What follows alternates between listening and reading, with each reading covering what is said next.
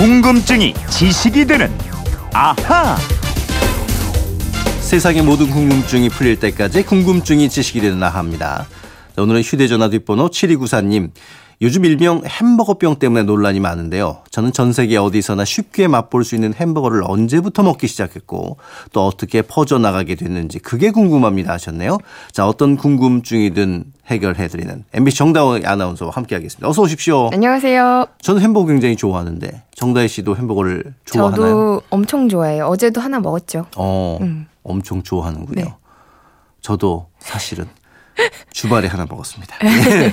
어, 이 햄버거가 독일의 함부르크라고 있잖아요. 그 독일 함부르크와 관련이 있다는 얘기를 제가 한번 들어본 것 같은데 이게 사실인가 모르겠어요. 음, 이 햄버거가 세계적으로 가장 널리 퍼진 음식인 만큼 설이 여러 가지가 네. 있는데요.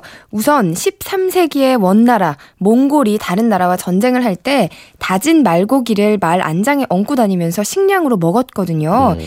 이걸 햄버거에 들어가는 패티의 기원으로 보고 있고요. 네. 이걸 본 러시아 사람들이 생고기를 간 다음 에 음. 다른 양념이랑 소위 타타르 스테이크를 만들어 먹었는데 이 타타르 스테이크가 17세기에 독일 함부르크에 전해졌습니다. 그래요? 그럼 실제로 햄버거와 이 함부르크가 관련이 있는 거네요. 네, 함부르크는 독일 최대의 항구 도시라서 유동 인구가 많았는데 특히 19세기에 미국으로 이주하는 가난한 독일 사람들이 마지막으로 이곳에서 배를 타기 전에 독일식 햄버거 스테이크를 먹었다고 합니다. 아, 그래요. 그러면 이제 독일 이주민들이 미국으로 건너간 뒤에 거기서 이 햄버거를 좀 팔게 된 건가요? 그렇지 는 않은 것 같습니다. 햄버거 스테이크는 고기와 양파 같은 양념으로 만든 음식이고 네. 햄버거는 둥근 빵 사이에 다진 고기 패티를 끼워서 먹는 음, 음, 식이잖아요 그렇죠. 엄밀히 말하면 차이가 있는데요. 네.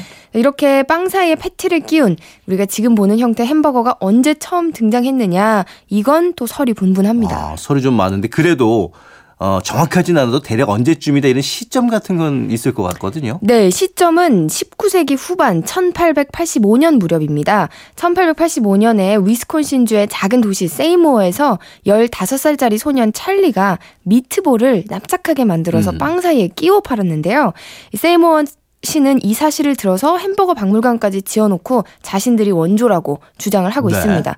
하지만 텍사스주를 비롯해서 미국의 다른 여러 도시에서는 지금까지도 제각각 우리가 원조라면서 어. 서로 원조 논쟁을 벌이고 있습니다. 우리나라에도 식당들 원조 굉장히 많잖아요. 근데 이게 많죠. 우리나라만 있는 게 아니네요. 아, 자, 그럼 이렇게 등장한 햄버거가 어떻게 해서 미국, 미국뿐만이 아니라 전 세계로 퍼져나가게 된 건가요? 본격적으로 알려지게 된 계기는 1904년 세인트 루이스 박람회에서입니다. 여기서 핫도그와 함께 가벼운 스낵으로 판매가 되면서 네. 정식 요리로 인정을 받게 됐습니다.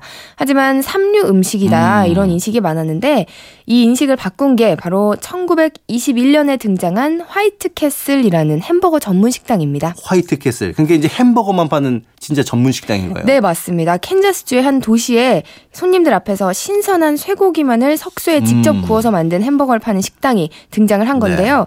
이 햄버거가 눈으로 직접 본 소비자들에게 인기를 끌게 되자 어. 사장은 작고 하얀 중세시대 성처럼 건물을 짓고는 화이트 네. 캐슬이라고 이름을 붙였는데 이게 히트를 했고요. 또 미네소타 대학교의 의대생 한 명이 13주 동안 여기서 파는 햄버거와 물만 먹으면서 사는 실험을 합니다. 네. 그 결과 멀쩡히 살아있고 또 건강도 좋은 것으로 드러나면서 햄버거에 대한 인식이 바뀌기 시작했어요. 오. 이후 자동차가 대거 보급되면서 햄버거는 미국의 상징 음식이 됩니다. 이때만 하더라도 이 햄버거에 대한 인식이 꽤 좋았네요. 근데 이제 음. 자동차가 햄버거에 날개를 달아줬던 얘기는 뭔가요? 1930년대가 되면 특히 서부 쪽 남부 캘리포니아의 도로가 엄청나게 뚫리고 자동차로 어디든 이동할 수 네. 있는 시기가 오는데요. 이러면서 드라이브인 식당이 많이 생깁니다. 음, 네네. 식당 앞에 차를 대면 종업원이 나와서 주문을 받고 음식을 갖다 주는 식당들인데 갈수록 경쟁이 심해지자 음. 이 식당들은 식당 건물을 요란하게 네온 사인으로 치장을 해서 눈길을 끌고 젊은 여성들을 종업원으로 고용해서 치어리더 같은 옷을 입히기 어, 시작했습니다. 그게 그게 바로 요즘 패스트푸드점이나 패밀리 레스토랑에서 유니폼들 입잖아요. 그거의 이제 시초라고 봐야 되겠네요. 네, 네, 맞습니다. 이런 유행을 보고 햄버거, 핫도그를 파는 드라이브인 식당을 연 형제가 있었는데요. 바로 리처드와 모리스 맥도널드 형제입니다. 아, 뭔지 알겠네요. 음. 예, 예. 이 식당은 형제 예상대로 큰 돈을 벌게 해줬는데요.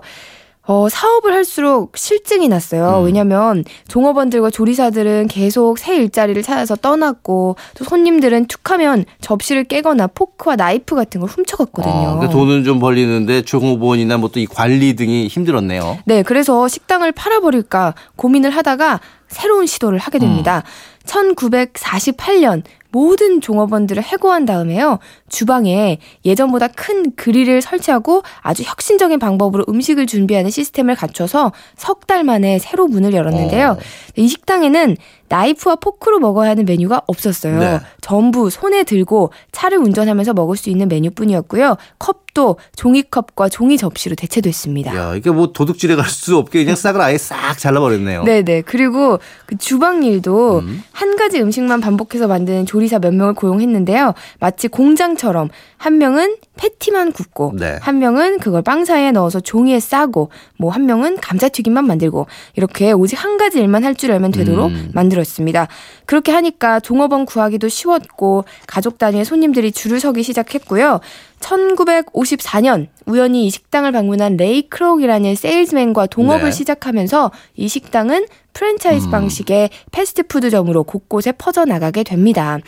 그런데 이 맥도날드 형제는 1961년 각각 100만 달러씩을 네. 받고 레이크록에게 아. 모든 지분을 팔고 맙니다. 결국 레이크록에게 넘어간 거군요. 네. 100만 달러의 모든 권리를 팔았다. 그 당시에는 그 굉장히 큰 돈이었을 텐데 어떻게 보면 또 황금알을 낳는 닭을 팔아버린 거나 마찬가지가 그렇죠. 되겠네요. 아무튼 이러면서 햄버거는 전 세계로 그리고 패스트푸드의 대명사로 퍼지게 됐네요.